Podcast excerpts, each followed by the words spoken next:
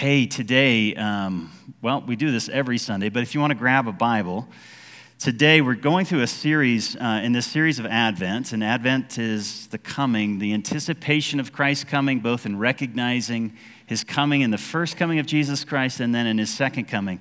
We're going to be in Galatians chapter 3, but in this series we've been looking at one verse in Isaiah chapter 9, verse 6. And we read it earlier Unto us child is born, unto us a son is given, and the government shall be upon his shoulders. And he shall be called Wonderful Counselor, Mighty God, Everlasting Father, Prince of Peace. See, Isaiah is talking of a time in this prophecy, some 700 years before the coming of Jesus, of a time when a new king would come. And in Isaiah's day, they desperately needed a new king, a king that would not rule with harshness or a partiality, but rather a king that would rule with mercy and justice. And the name of that king and the establishment of that kingdom would be in the name of the wonderful counselor mighty God, everlasting Father, Prince of Peace. That this kingdom would be unlike any kingdom the world has seen. And so in Isaiah's day, they were crying for this kind of leader, this kind of president, king to show up. And so when the New Testament announced in the city of David a Savior has been born, which is Christ the Lord, that's the inauguration. You know that term? That's the beginning that the wonderful counselor, mighty God, everlasting Father has shown up in human history, and he's establishing his kingdom. And in that kingdom, he wants counseling, mercy, mighty God, everlasting Father to be the rule and the reign of that kingdom. Now, here's the beautiful picture. Now, it's not here complete, but see, God wants to bring his rule and reign through us. God's rule and reign is not here complete, but his rule and reign is wherever he dwells in his fullness. And the beauty, beauty of the Christian life is he dwells in us in his fullness. And so when we talk about generosity and be generous to our community, we are to go out into the world in the name of the wonderful counselor, mighty God, everlasting Father, Prince of Peace, to bring his peace, his justice, his healing, his mercy, his generosity to the world. So today, in that spirit, we're going to discover what it means to know God as everlasting Father. And we're going to discover that in the book of uh, Galatians, in chapter 3, we're going to pick up the end of chapter 3, verse 23, if you want to find that.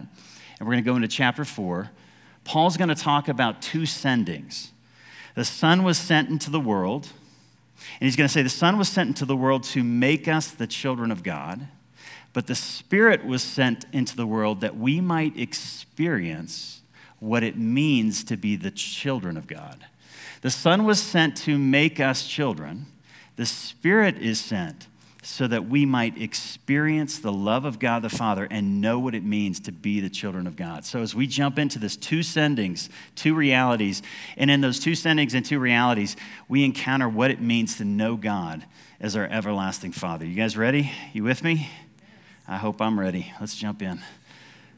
Galatians chapter 3, verse 23. Now, before faith came, we were held captive under the law, imprisoned until the coming faith would be revealed. So then, the law was, was our guardian until Christ came, in order that we might be justified by faith. But now that faith has come, we're no longer under a guardian. Verse 26 For in Christ Jesus you were all sons of God through faith. For as many of you who are baptized into Christ have put on Christ. There's neither Jew nor Greek, there's neither slave or free, there's neither male or female, for you are all one in Christ Jesus.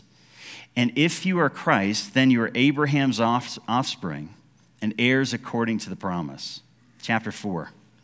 I mean, that, that the heir, as long as he is a child, is no different from a slave, though he is the owner of everything but he is under guardians and managers until the date set by his father. In the same way, we also, when we were children, we were enslaved to the elementary principles of the world. But when the fullness of time had come, God sent forth his Son, born of a woman born under law, to redeem those who were under law, so that we might receive adoption as sons. And because you are sons, God has sent the Spirit of His Son into our hearts, crying, Abba, Father. So you are no longer a slave, but a son. And if a son, then also an heir. This is the word of the Lord. All thanks be to God. Hey, let me ask for God's help. Father, I thank you that your word is inspired and it's, it's incredibly useful for teaching, rebuking, correcting, training. Father, each one of us is at a different place. Some of us need compassion, mercy. Some of us need to wake up. And through the power of the Spirit, your word goes forth and it accomplishes what it will. So, Father, would you enable through the Spirit for your words to bring life and peace and reveal the truth that our God, our Creator, who made all things and sustains all things, is to be known as our everlasting Father. Father, lead us into this truth, we ask. In Jesus' name, amen. So there's a lot of language here that if you haven't read a passage like this or not familiar with it, it can be incredibly confusing. A lot of stories of guardians, people watching over others, heirs, coming of age. But the story is really about the story of Israel. And Israel's the people of God during the time of Moses, leading up to the time of Jesus. See, from the time of Moses to the time where Jesus showed up as the wonderful counselor, mighty God, everlasting Father, Prince of Peace, the nation of Israel was under the law. And see, in the scriptures, it refers to the law as a guardian. See, back in uh, first century times, uh, when you had a, a child of a, a wealthy landowner, the parents weren't really involved in raising the children. They had a guardian, they had a babysitter, they had someone that watched over the child. And that person's success in life was based on the obedience and the success of that child. So if you're a, if you're a slave in a, wealthy home, and your job is to ensure that this child is obedient, that this child does what it's supposed to do, that learns what they're supposed to learn, that parents aren't engaged at all, you're probably not going to care for that child well because your success is based on that child's success. And so that guardian was known to be incredibly harsh very unloving, very difficult. And Paul is referring to that in the same way that he's referring to the law. That when the law showed up, when we were under the law, meaning we're under the demands of the law, the law is very condemning. The law is never going to hug you. The law is never going to say, way to go. Because as soon as you fulfill one obligation, the law comes around and says, yes, you did that, but there's another bit you still need to do. There's more to accomplish. And some of you, the difficulty, the difficulty we have when we start talking about the everlasting Father is some of you had a father who was more like the guardian, more like the law, than the God that we're going to discover in this text. You had a father who was maybe condemning. His love was based on how well you performed, whether you obeyed things well enough. And as soon as you did one thing, there wasn't an attaboy or good job there was another law right behind it. The challenge we have is that we, in some ways, have to set, up, set aside our experience of our earthly fathers to experience the truth of our heavenly Father. And Paul is saying this law, when Christ came, we're no longer under the obligation of the law, but there's a new, um, a new covenant at work, and it's called the law of grace. So here's what I want to do jump back to chapter 3, verse 26. And here is how we become the children of God. In verse 26, he says it this way For in Christ Jesus, and we're going to talk about this word sons, because I know there's a lot of women in the room, and you're wondering, well, where are the daughters? Why so much talk of sons? But he says in verse 26, For in Christ Jesus you are all sons of God through faith. That we become the children of God, not based on what we've done or what we can earn, it's not based on accomplishing the law, it's based on what Jesus has accomplished for us. And he's saying we become the children of God through faith in what Christ has done. And no longer does the law stand over us, telling us we're not sufficient enough. No longer is there a father standing over us saying, hey, you haven't done enough. Instead, what happens is the law of grace steps in, the law of the Father's love steps in. And we have a new status and a new identity that is not something we could earn, but it was something given to us by grace. So, watch this. Watch the depths of this love in verse 27. For as many of you who were baptized into Christ have put on Christ. When you put your faith in Christ, we, we saw last week we had uh, a couple of baptisms that took place. Jesus said, Repent and believe and be baptized. Well, baptism is a symbol that our identity is no longer in what we've done, our identity is in what Christ has done. And so, in a sense, we have put on Christ. Now, in the first century, the way you could tell how important someone was was based on the clothes that they wore. Their clothes communicated their wealth, their status, their influence. Today, it doesn't work the same way. I mean, you really can't tell where somebody's from or what they've done, what status they have based on what they wear, because in a sense, we kind of all wear the same things. Some of us just have more of it than others, but we essentially look the same. The first century, what you wore was a demonstration of your status. Now, realize what Paul is saying is when you put your faith in Christ, no longer are your titles, your wealth, uh, no longer are those things the indication of who you are and your status in the world. Instead, Christ is. Christ is now your identity. Your identity isn't what you have, it's not on how many laws that you've fulfilled or how many ladders that you've climbed. Instead, Christ is now the thing that sets you apart in the world. So go out into the world with Christ as your identity. Now, what does that look like? What does that look like? Jump back into the text. Right in verse 28, there is neither Jew nor Greek there's neither slave nor free, there's neither male nor female, for you were all one in Christ Jesus.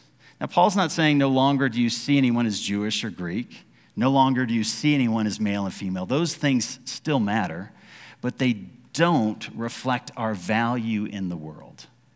My value in the world does not come from my maleness does not come from my femaleness. It doesn't come from the fact that I'm Jewish or Greek. It doesn't come from the fact that I am a slave or a master. My value in the world comes from the voice of my Father. My value in the world comes from the fact that I am accepted through Christ. And these distinctions, whether I got A's or F's, whether I was the valedictorian or the guy at the bottom of the list, that does not determine my status, my worth, and value in the world. I'm walking out and I'm wearing Christ. I'm wearing Christ on my body. And when I'm encountering the world, I'm not meeting the world wondering, how do I stack up?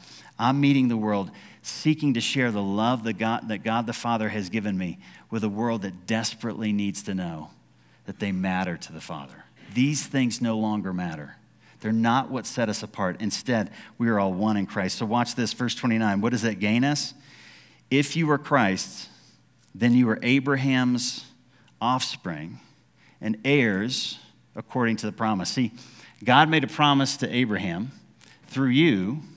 Ready for this? All the nations of the earth are going to be blessed. That's a pretty big promise. That's a pretty big law. In a sense, if you thought, hey, that's up to me, I got to bless all the nations of the world, that'd be a challenge. But see, the promise that we have through Abraham is what we're going to see in chapter 4. See, what is the promise we have? Because we put our faith in Jesus. The promise is that we are now the children of God. The promise is we're the children of God, and our standing with God isn't based on how well we're doing. The promise is that we're the children of God, and God's love for us isn't based on my performance. It's anchored in the security of what Christ has done, that his love doesn't shift. You know, if God and I were chatting and your name came up, and sometimes it does, what, what do you imagine God would say? Because I think all of us in general, we say, you know, God loves us, right? Okay, we get that. We've, we've sung the songs. But if your specific name came up, and where I'm in his presence, what are the kinds of things that God would say? Would God say things like, you know, I'm crazy about him? I'm pleased with her. My, my thoughts are constantly drawn to her. Or is the voice that you hear, my love's running out for her? My patience is thin when it comes to him. I don't know if I can continue in this relationship. See, are we under a guardian of law? Are we under the rule of grace? See, when you think of God the Father and the way he relates to you, it tells you are you a slave waiting for your day of freedom, or are you an adopted child secure in the Father's love? You can often evaluate where you stand just based on the way that you imagine God thinks about you. See, the amazing thing that Paul is saying that Jesus has accomplished is it doesn't matter your background. It doesn't matter your economic status. It doesn't matter, guys, the clothes you're wearing right now, whether that makes you important or not. The only thing that matters is faith in Christ and what Christ has done, and that the Father's love is secure upon you. You are a child of God. You're adopted son, a daughter of the King. So, watch this in chapter 4, he's going to explain that. He explains it in verse 1. I mean that the heir, as long as he is a child, is no different from a slave although he is the owner of everything. Again, we're going back to this language. Here's this child of a wealthy landowner. And right now, until that child reaches the age of responsibility, he's no different than a slave, meaning he's got rules, obligations, responsibilities. He, he doesn't have the freedom of owning the land, but he's under law. And he's saying, likewise, before we come to faith in Christ, we're all under law. Now, we're under God's law, and that there is a just demand in life for how we are to live because we owe God everything. That's what Scripture teaches. He has created us, He's given us life, He's given us talents, skills, abilities. We owe God everything. And so there is a moral reality, there is a justice reality under God, but see, there's another reality. Some of us may reject God's law, but that doesn't mean we don't live under law. See, we, we live under our own law, but it is just as condemning in the sense that we cannot live up to it. I mean, how many of us look at ourselves and say, hey, I'm not young enough, I'm not old enough, I'm not wealthy enough, I'm not successful enough, I am successful enough? We're constantly laying up these laws. And once we pass one law and cross one, one path and one course, we go to another, and another law comes up behind it and says, Yes, you've done this, but have you done this? And maybe it's not a law in terms of life, it's a law in terms of voice. It's the law of a parent. It's the voice of a parent, the voice of a spouse, the voice of someone that we have hurt. Someone that matters to us, but maybe they're gone, or maybe that relationship can never be restored. And because it can't, it becomes a law that says, My value, I'm not valuable because this relationship isn't right all of us live under some kind of law. And, and based on how well we're doing, whether it's personally with relationships or in success in life, we either see ourselves as valuable or not valuable. We see ourselves as significant or not. And, the beauty of the gospel says that's done. You're no longer a child waiting for the day of liberation. You have been liberated. And then you look at the Father and say, But God, what did I do? I haven't done anything. That's the point. Christ has fulfilled the obligations of the law so that you might be adopted as a son. Now, let me explain. When we talk about adoption in the first century, it's not like adoption today. Adoption today, we usually adopt uh, an infant, maybe a child. If a kid's lucky, maybe in their teenage years, they may get adopted. But in the first century, adoption was always between adults. Seems strange, doesn't it? It's between adults. So if imagine if you're an adult, you're a slave actually, and this master does not have an heir, but you've worked with him, you've worked in his property, he has trusted you. And let's say you've got a lot of debts. Suddenly, the moment that that owner adopts you, everything that he has, you have. Every past debt is written away, every broken relationship is now mended because you now own the relationship the master has with the world, and you own everything that that master owns. This is the language of adoption that when we put our faith in Christ, we suddenly become heirs of everything that Jesus Christ has earned. Doesn't seem fair, certainly not for Jesus, but we have everything that he's earned. Now, we're going to see the depths of that truth in just a minute, but he's saying that when Jesus came and we put our faith in him, no longer are these set of laws over us. No, our identity is fully established in the fact that God loves us because he has adopted us through Christ. So watch this, verse 2. But he is under guardians and managers until the date set by his father. So here's the explanation, verse 3. In the same way, we also, when we were children, were enslaved to the elementary principles of the world. But when the fullness of time has come, so here's the Advent, here's Christmas. When the right time had come, God sent forth his Son born of a woman, born under law, meaning under the demands of the law. Now, why did he come? Why did Jesus live? Why did he die? Why did he rise again? If there's any verse you want to underline, here it is to redeem those under law, that we might receive the adoption as sons. Now, let me address the issue for the women. Why not daughters?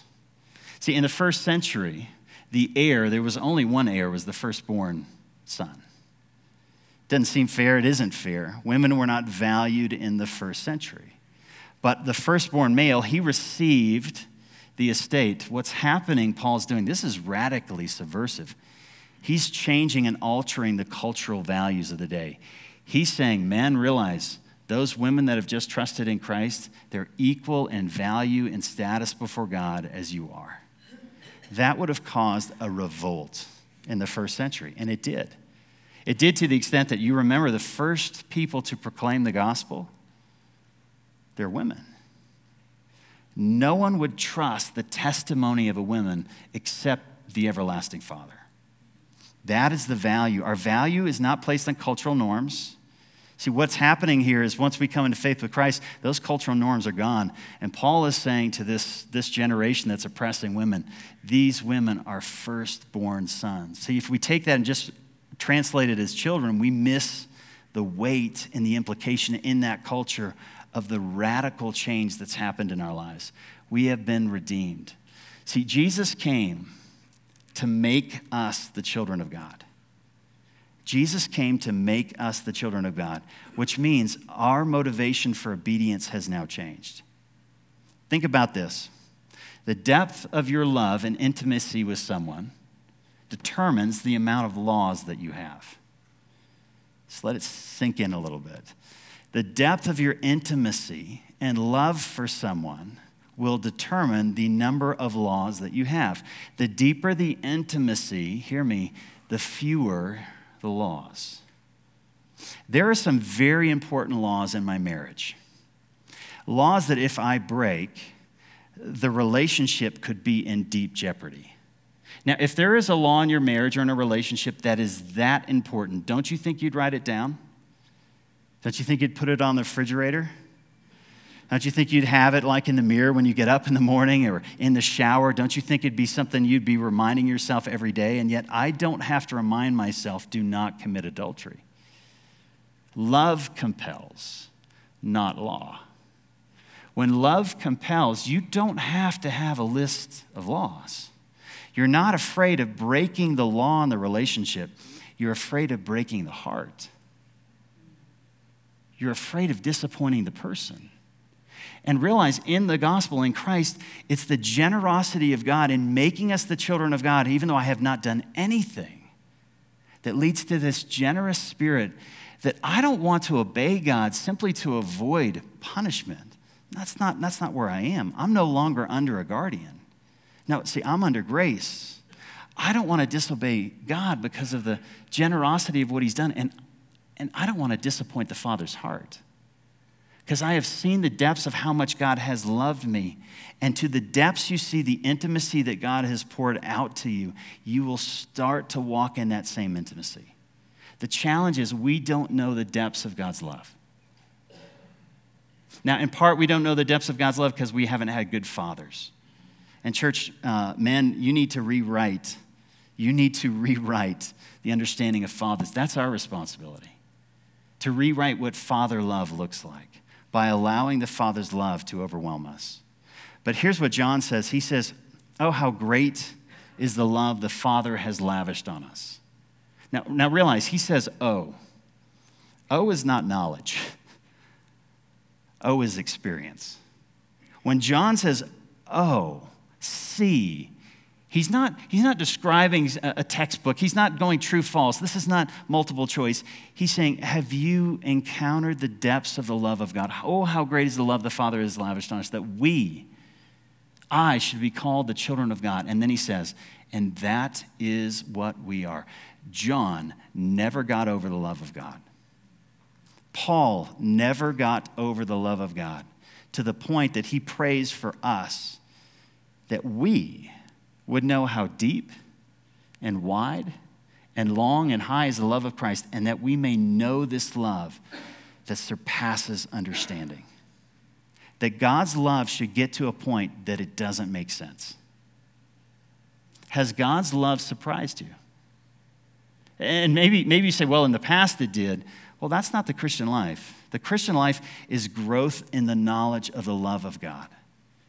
And to the degree you understand that God is your everlasting Father and He has loved you through Christ, to the degree you understand that your standing with God is not based on how well you're doing or how bad you're doing, to that degree you will obey out of gratitude and love for what the Father has done.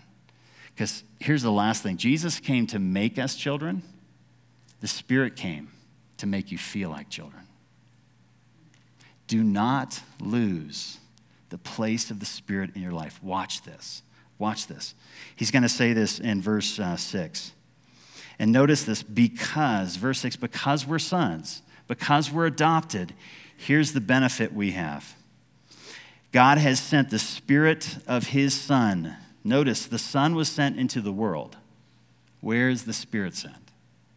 Into our hearts.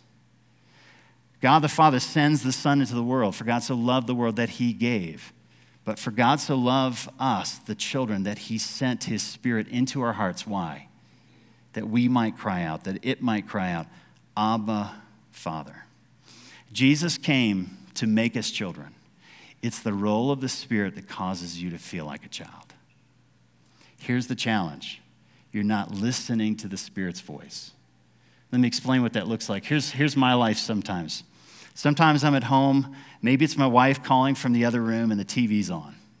And not only in my house the TV on, I always got a podcast going and I got about five like Bluetooth devices that turn on as I'm walking through different rooms. And she hates it, right? Because it's always there's always something playing. I'm always moving around listening to something. Not only that, imagine the kids are playing a video game. Maybe they're yelling with each other. So here's the TV, the radio, the podcast. The children are. My wife's trying to get my attention. Now someone's ringing the doorbell. There's one of those big trucks backing up, and maybe the guy behind me, his tree fell over, so he's got the chainsaw out there and he's working on it. And not only that, the dogs next door are. Bar- are you hearing all this? Is that your prayer life?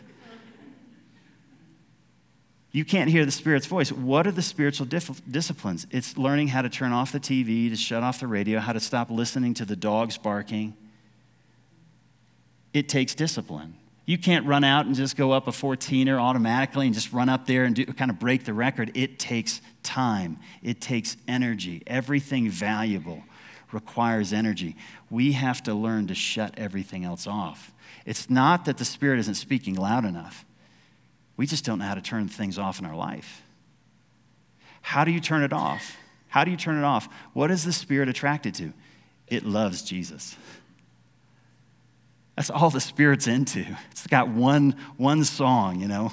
It's got one station, one movie. It loves the story of Jesus. Why, why, why, why does every book in the Bible start with these long theological statements? You know, Ephesians, it says, you know, uh, praise be to the God and Father of our Lord and Savior Jesus Christ. Get this, because he has blessed you. Jason, he's blessed you. See, when I read it, I say he has blessed you, but you know what the Spirit says?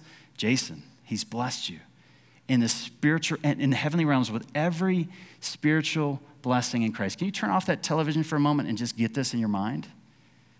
That he chose you in him before the create Jason. He chose you.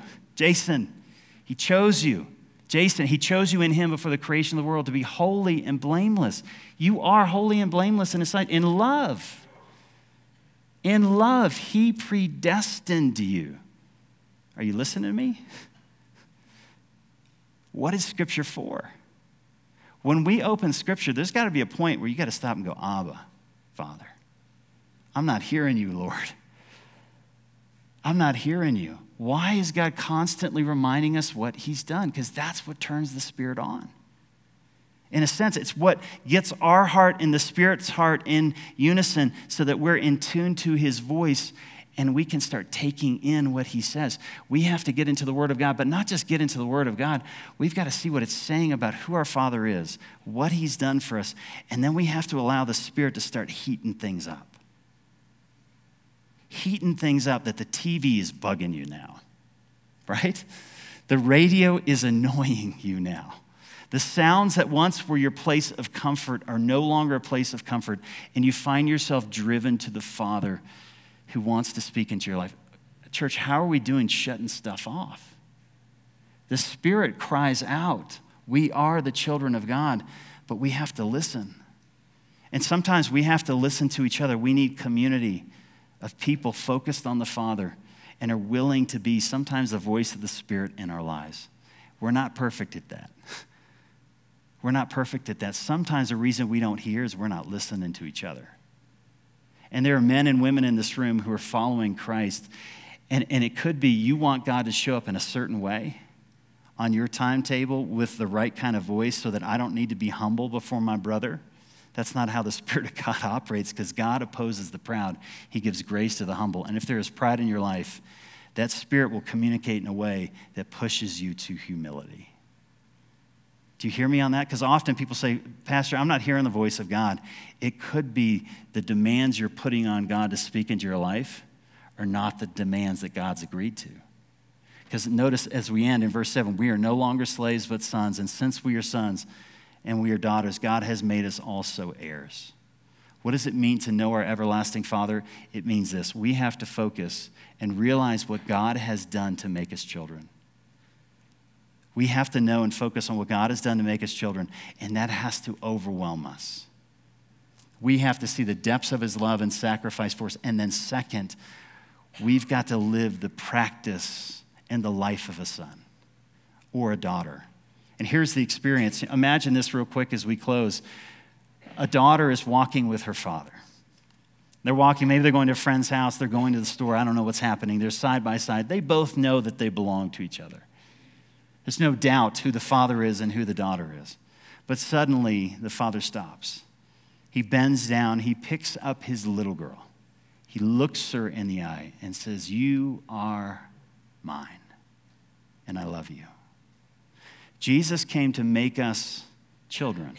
The Spirit has come so we can look in the Father's eye and hear his voice. You are mine. You are my daughter. You are my son, in whom I love. With you, I'm well pleased. If you can't receive that through faith in Christ, you're not under grace, you're under law.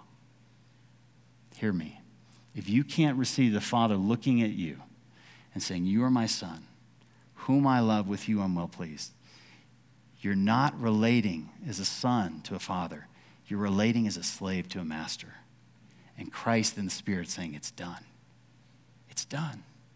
It's finished. On the cross, He has finished the work so that we can be secure in the Father's love.